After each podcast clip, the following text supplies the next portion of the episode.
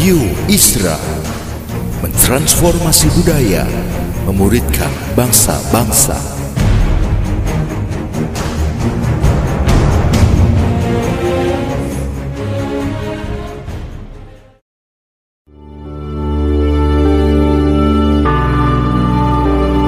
Apostolic Prophetic Messages mengungkapkan pesan dan arahan dari hati Tuhan bagi gerejanya demi menuntaskan mandat kerajaan Allah di Indonesia dan bangsa-bangsa. Selamat mendengarkan.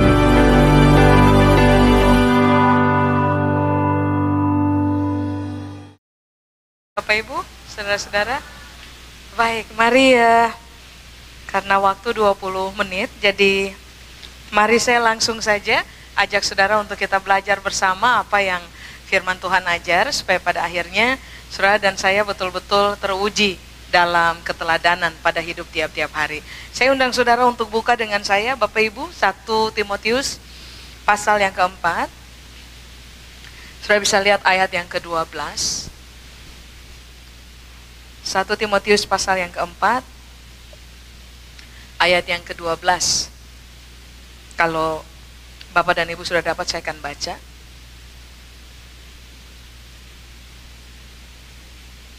Alkitab bilang ini Pak, Ibu. Jangan seorang pun menganggap engkau rendah karena engkau muda. Jadilah teladan bagi orang-orang percaya dalam perkataanmu, dalam tingkah lakumu, dalam kasihmu, dalam kesetiaanmu, dan dalam kesucianmu. Nah, ayat ini nih kan biasa disalah mengerti kan? Sebab orang paling suka pakai ayat ini untuk dikotbahkan cuman di youth atau di teens. Mari saya jelaskan dulu uh, essence dari ayat ini supaya pada akhirnya kita paham betul bahwa ayat ini tuh berlaku buat kita semua bukan hanya bisa dipilah untuk youth dan teen saja, tapi untuk kita semua Pak Ibu. Nah mari saya jelaskan. Karena gangguannya ada pada kata itu tuh, kata muda. Makanya ayat ini cuma dimainkan di eh, momen-momen uh, itu saja, tapi di orang-orang seusia kita ayat ini nggak pernah dibahas. Nah mari saya jelaskan dulu kepada saudara. Kata muda di situ, bahasa Yunani bilang neotes.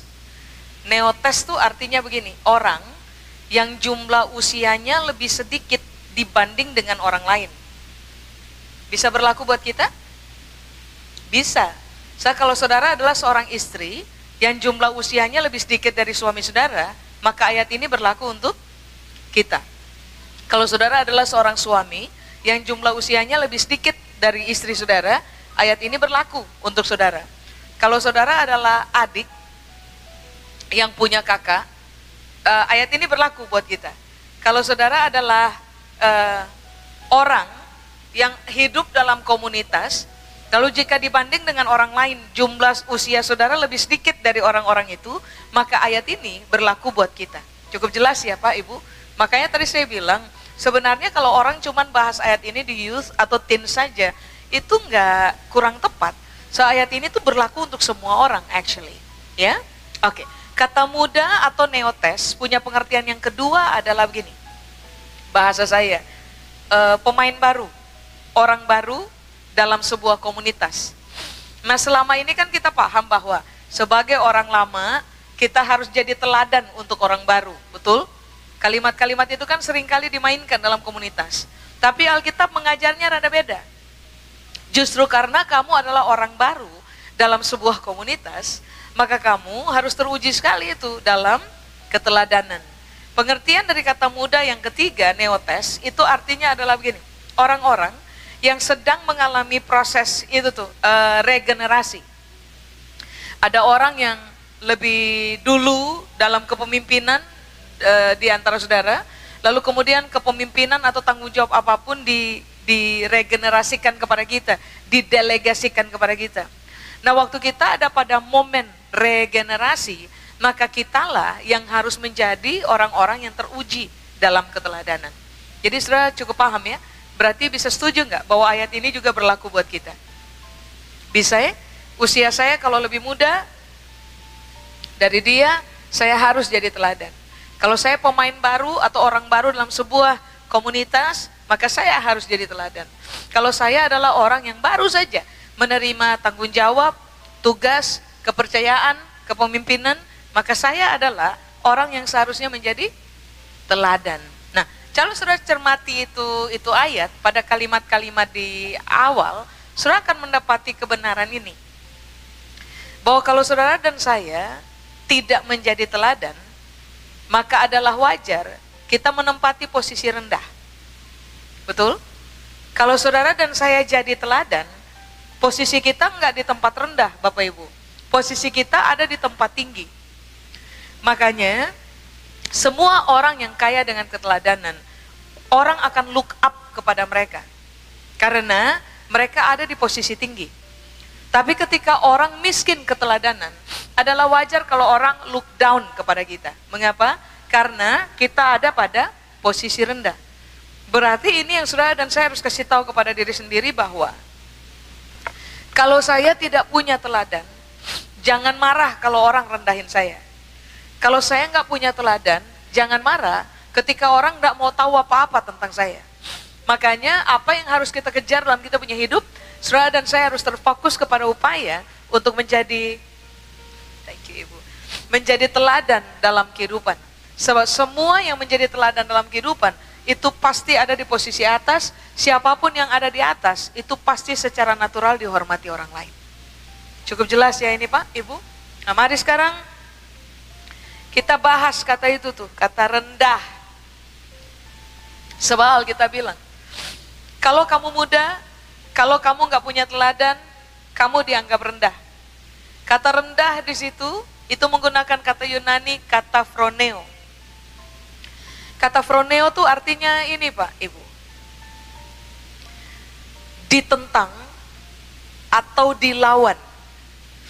Jadi Alkitab bilang, kalau kamu nggak punya teladan, orang akan tentang kamu, orang akan melawan kamu. Saya kasih contoh kalau papa di rumah nggak punya teladan, wajar nggak anak lawan papa? Anak tentang papa. Kalau mama di rumah nggak punya teladan, adalah wajar. Kalau anak tentang mama, anak lawan mama. Ternyata Alkitab sudah ajar bahwa kalau kamu nggak punya teladan, kamu akan ada pada posisi rendah. Berarti kamu akan ada pada posisi orang akan berani sekali lawan kamu dan orang akan berani sekali menentang kamu. Itu Alkitab ajar. Nah, pengertian yang kedua dari kata froneo adalah begini, posisi rendah. Makanya tadi saya bilang, tanpa keteladanan orang look down. Dengan keteladanan orang look up. Kenapa orang kalau kita punya teladan, orang tidak mungkin lawan kita, orang tidak mungkin tentang kata-kata kita, kelakuan kita, kasih kita, kesetiaan kita, kesucian kita. Bagaimana mungkin mereka tentang kalau ternyata yang mereka temukan adalah mereka look up kepada kita.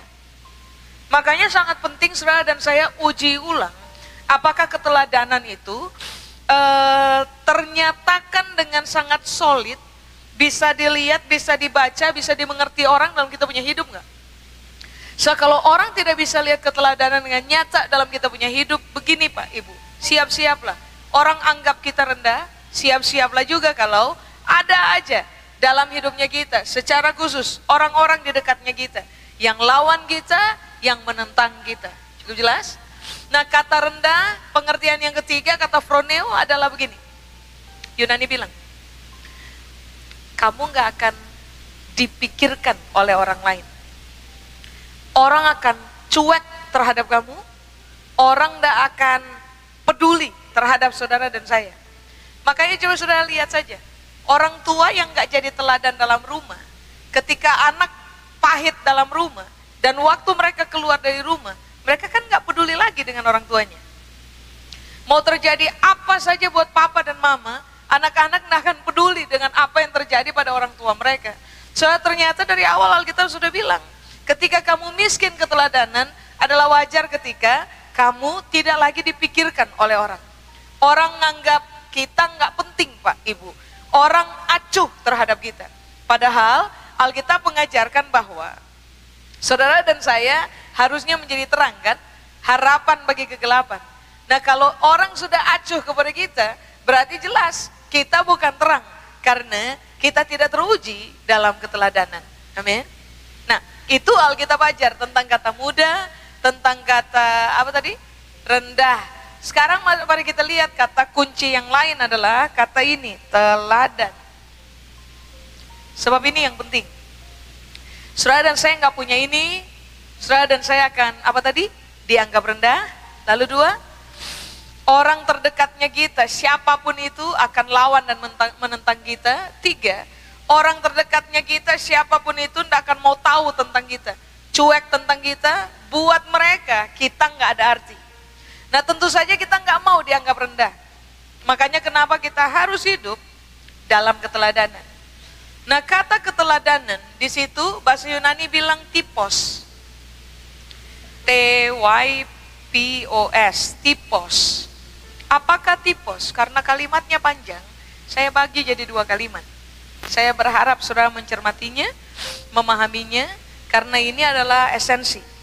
Saudara dan saya gagal memahaminya, kita akan gagal hidup di dalamnya. Nah, apakah teladan atau tipos? Tipos atau teladan adalah begini. Model, pola, cara, pengajaran, yang dicontoh. Ulang ya. Model, pola, cara, pengajaran yang dicontoh. Sudah? Modelnya kita kayak gini, orang akan contoh. Pola yang terbangun dengan bagus di dalam kita, orang akan contoh. Cara hidup kita, orang akan contoh pengajaran yang kita lepaskan dalam sesi-sesi pengajaran buat orang lain, untuk anak-anak kita di rumah, untuk siapa pun yang dekat dengan kita dalam hidup, orang akan contoh. Kenapa orang berani contoh? Sederhana saja. Antara kata-kata dan kelakuan itu berbanding sama. Kenapa model, kemudian pola, kemudian cara, kemudian uh, pengajaran kita nggak dicontoh orang? So pada akhirnya yang orang temukan adalah begini, antara kata-kata dengan kelakuan tidak berjalan bersama. Rata-rata orang paling mahir dalam persoalan berkata-kata Pak Ibu. Jago bicara. Tapi orang tidak jago hidup. Padahal dalam persoalan keteladanan, awalan Alkitab bilang ini, kamu jago dalam kamu punya kata-kata, jadi teladan di situ, dalam tingkah laku, baru kemudian, apa tadi? Kasih, kesetiaan, baru kesucian. Makanya kenapa tipos menitik beratkan bahwa kamu akan dicontoh pada empat area model, uh, pola, cara, dan pengajaran. Cukup jelas? Nah, kalimat yang berikutnya adalah ini. Karena memiliki bekas luka. Kalau di, di, di, di, diciptakan dalam satu kalimat panjang, tipos atau keteladanan sebenarnya adalah begini. Model, pola, cara pengajaran yang dicontoh karena memiliki bekas luka. Tahukah saudara bahwa untuk bisa menjadi teladan dalam hidup, yang saudara dan saya perlu punya dalam hidup adalah bekas luka. Tapi untuk bisa punya bekas luka, harus ada awalan yang disebut dengan keadaan luka. Nah selama ini kebanyakan orang stuck pada realita luka atau terluka. Banyak orang bahkan masalah yang paling besar sekarang adalah begini luka tapi nggak nyadar luka. Terluka tapi nggak sadar terluka. Nah saudara dan saya harus tahu betul apakah kita ini terluka atau sedang memiliki atau sedang menyimpan luka di dalam kita. So, kalau itu luka nggak diselesaikan atau kejar kesembuhan dari luka, yang pada akhirnya menggiring saudara dan saya kepada posisi cuma punya bekas luka, maka begini, luka yang dipertahankan membunuh potensi saudara dan saya untuk jadi teladan. Semua luka yang pada akhirnya saudara dan saya sadar betul, ah saya masih luka nih. Saya luka ketika saya ditusuk dari belakang. Saya luka ketika saya dihianati. Saya luka ketika saya dirugikan. Saya luka, you name it, di area apa aja. Kalau saudara sadar lukanya, maka ini yang kemudian saudara dan saya harus kejar penyembuhannya. Amin. Sehingga ada yang disebut dengan bekas luka tanpa kesembuhan dari luka. Ingat, stagesnya adalah luka, sembuh, bekas luka, baru jadi teladan. Tidak ada yang namanya lompat dari keadaan terluka lalu jadi teladan. Ah itu tidak ada cerita. Makanya kenapa waktu mengajar Timotius, ini yang kemudian Paulus ajarkan bahwa dibutuhkan bekas luka untuk pada akhirnya kamu punya hidup dicontoh. Kalau kamu tetap mempertahankan luka dalam diri, kamu tidak akan mungkin dicontoh dalam hidup. Makanya kan secara universal ada kalimat ini kan, uh, hurt people always hurt people, healed people always healed people. Orang sakit itu pasti nyakitin orang lain. Tapi orang yang sudah sembuh dari luka-luka model apa aja dalam mereka punya hidup, mereka pasti akan melepaskan kesembuhan kepada orang lain. Apakah ini statement ber, berjalan beriringan dengan ayat yang tadi kita baca? Iya. Karena ini yang Paulus ajar kepada Timotius bahwa kamu hanya bisa jadi teladan kalau kamu punya bekas luka. Kapan kita punya bekas luka? Waktu kita punya luka tapi udah sembuh. Amin. Coba. Kira-kira seribu tahun yang lalu Pak, Ibu udah lama banget. Saya tuh kecelakaan, mobil di jalan tol. Terluka sayanya. Salah satu luka yang ada pada tubuh saya tersisa sampai sekarang tuh yang disikut nih. Nah ini luka sebenarnya kecil aja, dijahit tiga kali jahitan, tiga jahitan aja. Harusnya cuman kecil saja. Cuman uh, saya berpotensi keloid jadi kalau luka atau bekas jahitan, luka apa aja dengan bekas jahitan, itu selalu kalau nutup berubah jadi keloid. Begitu. Kalau saudara berdiri di dekat saya, saudara akan lihat bahwa ini, ini masih merah. Padahal ini kejadian udah seribu tahun yang lalu tuh. Gitu. Nah, begini. Sekalipun tampak masih merah, tapi percayalah, saudara mau tekan dengan cara apa aja, saya nggak sakit. Kenapa? Cuma bekas luka. Artinya kan begini. Saudara terluka karena disakiti, saudara harus kejar kesembuhan. Supaya nanti kalau saudara disakiti lagi, saudara cuma punya bekas luka. Kalau toh ditekan, disakiti lagi, kita udah tenang menghadapinya. Kita punya respon, udah jauh lebih betul. Orang terluka, reaksi salah. Orang yang hanya memiliki bekas luka, respon pasti betul. Kalau respon betul, itu yang tadi saya bilang, potensi untuk saudara dan saya jadi teladan dalam kehidupan, itu terbuka seribu persen. Makanya kenapa sangat penting bagi kita untuk cek ulang, luka saya di mana, dan area mana yang belum sembuh. So, kalau saya bertahan dalam luka, luka satu, luka dua, luka tiga, luka sepuluh, wajar kita gagal jadi teladan. Tapi coba cek, jangan-jangan pada hidupnya kita sudah ada, yang ada cuman bekas luka. Bekas luka satu, bekas luka dua, luka ke sepuluh, ternyata begini. Saudara dan saya punya potensi untuk jadi teladan dalam sepuluh area kan. Karena kita udah nggak bisa lagi disakiti. Karena kita sudah matang, kita sudah sembuh, kita sudah matang dalam pemahaman. Makanya ketika orang sakiti kita, kita menjadi tenang. Kita nggak lagi merelakan diri kita tersakiti atau bahkan begini, marah, dendam, kepahitan, lalu merancang kejahatan untuk balas orang, sudah bukan itu lagi mainannya kita. Sebab itulah sebab kenapa Paulus bilang, kalau kamu punya bekas luka, kamu bisa berpotensi jadi teladan. Tanpa kamu punya bekas luka, kamu tidak mungkin jadi teladan. Jelas ini Bapak Ibu? Sekarang pertanyaannya adalah begini, Bagaimana supaya sembuh dari luka? Sebab semua luka itu harus disembuhkan. Bertahan dalam luka, bunuh potensi terbaik dalam dirinya kita. Kejar kesembuhan dari luka, membuka potensi terbesar dalam hidupnya kita untuk jadi teladan. Nah, sekarang jawabannya ada di Mazmur 119. Saya bisa lihat dengan saya di ayat 107. Bagaimana caranya supaya sembuh dari luka? Sebab saya saya saya yakin betul semua orang pasti pernah terluka dalam hidup. Atau kalau yang nggak pernah terluka dalam hidup, saudara boleh angkat tangan sih supaya kita tepuk tangan karena itu hebat. tidak pernah dilukai dalam hidup. Sebab setahu saya, sewajarnya. Semua manusia punya kisah itu. Kisah dilukai, kisah disakiti, kisah terluka, ada. Mari kita lihat bagaimana cara kita sembuh. Mazmur 119 ayat 107. Bapak Ibu sudah dapat? Alkitab bilang apa? Aku sangat tertindas, ya Tuhan. Hidupkanlah aku sesuai dengan firman-Mu. Nah, saya jelaskan. Kata tertindas di situ Ibrani bilang ane. Ane itu artinya begini. Aku sangat terluka ya Tuhan. Aku sangat lemah ya Tuhan. Aku sangat tertekan ya Tuhan. Aku sangat depresi ya Tuhan. Cukup jelas?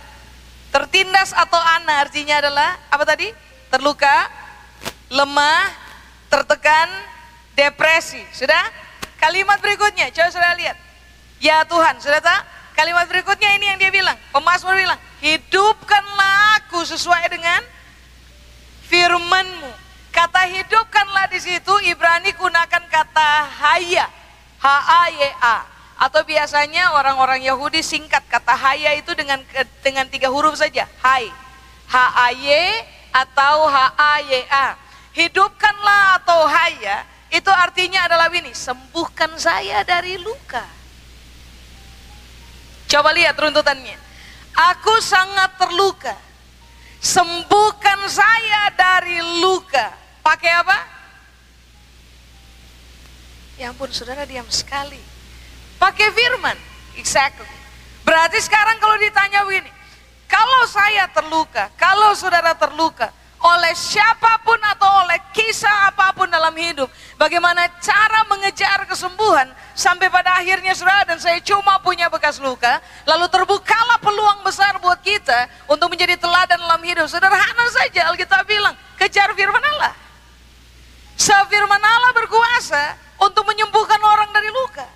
Makanya ketika orang terluka, lalu yang mereka buat adalah ini, woro-woro di Instagram, woro-woro di Facebook, cerita supaya seluruh bumi tahu betul bahwa kita terluka. percayalah, saudara tidak mungkin sembuh. Kalau sadar betul terluka, hal utama yang saudara dan saya harus kerjakan dalam kita punya hidup adalah kejar firman Tuhan. Cari tahu Tuhan mau ajar saya pada kisah ini nih pakai firman yang bagaimana. Supaya pada akhirnya saya mengalami kesembuhan.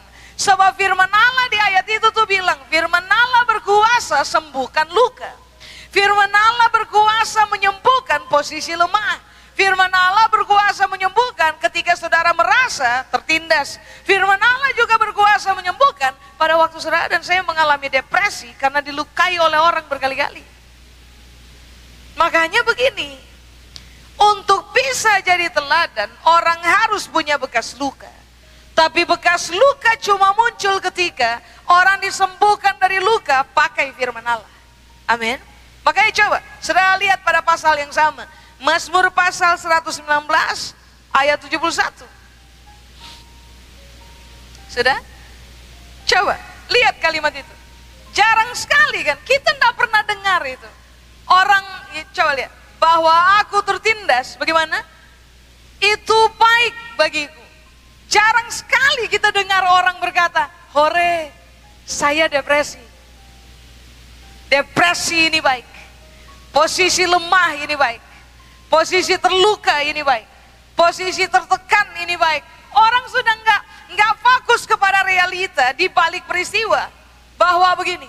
Kalau saudara dan saya terluka dan kita kejar kesembuhan, kita punya bekas luka, kita berpotensi jadi teladan. Kenapa kita harus cari realita tertindas atau realita terluka? So akhirnya kita tahu, di balik kondisi terluka kalau saya sembuh, saya bisa jadi teladan.